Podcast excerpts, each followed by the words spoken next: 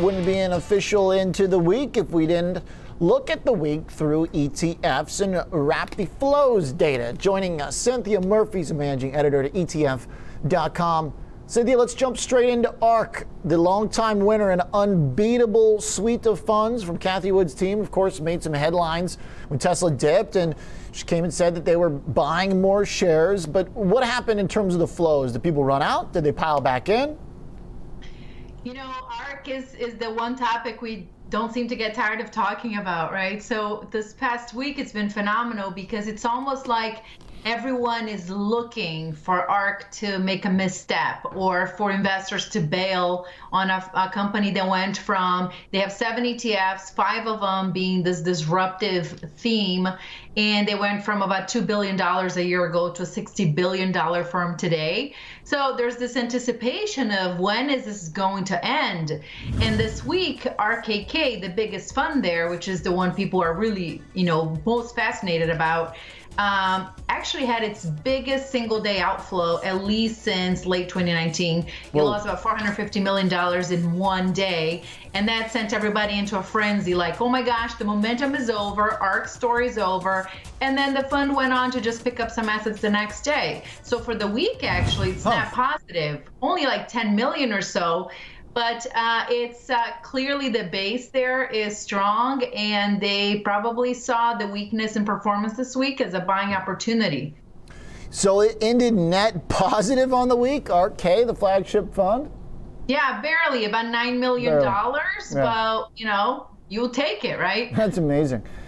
Basically, it went from getting tons and tons of inflows to kind of flat on the week. So on a relative basis, it certainly was a different type of week for them, but it still didn't see net outflows. The only fund from their suite that did was the uh, ARKG, the genomic fund. Yeah, it's it's it's been really impressive. I mean, so far this year, this this collection of funds is up more than eight billion dollars in net inflows. So the outflows, when we see them, they're momentary, they're very short-lived, and they're met by strong, you know, buy the dip type of phenomenon. So people have been lightening up on their technology stocks, on their growth stocks, the whole conversation about higher rates ahead, what does that mean for valuations? But at the end of the day, some of the funds in these in this segment uh, still holding on to a really strong base of investors who see this as a really long-term play, whether it's you know pricey or not.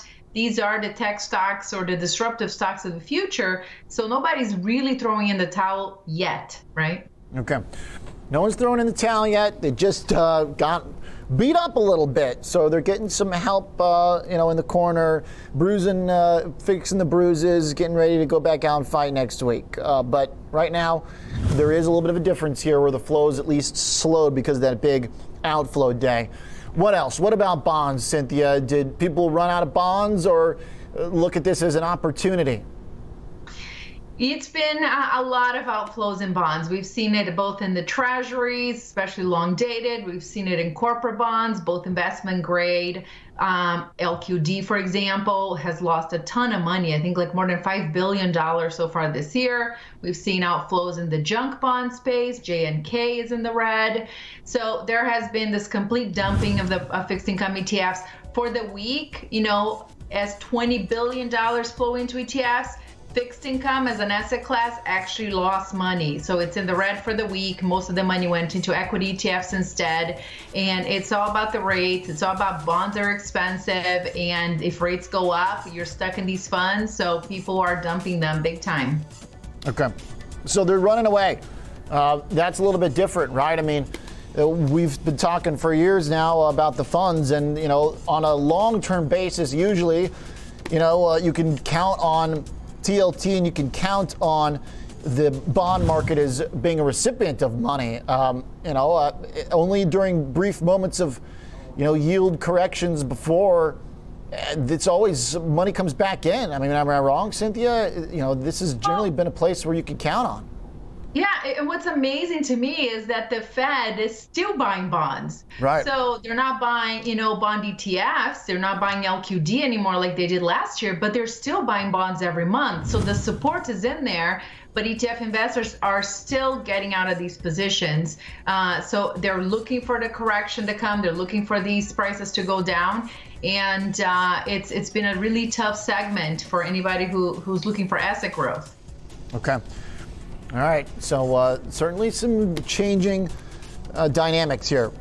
Mm-hmm. Big day out in ARK, and uh, no one running to save the bond market, but piling into the funds just yet.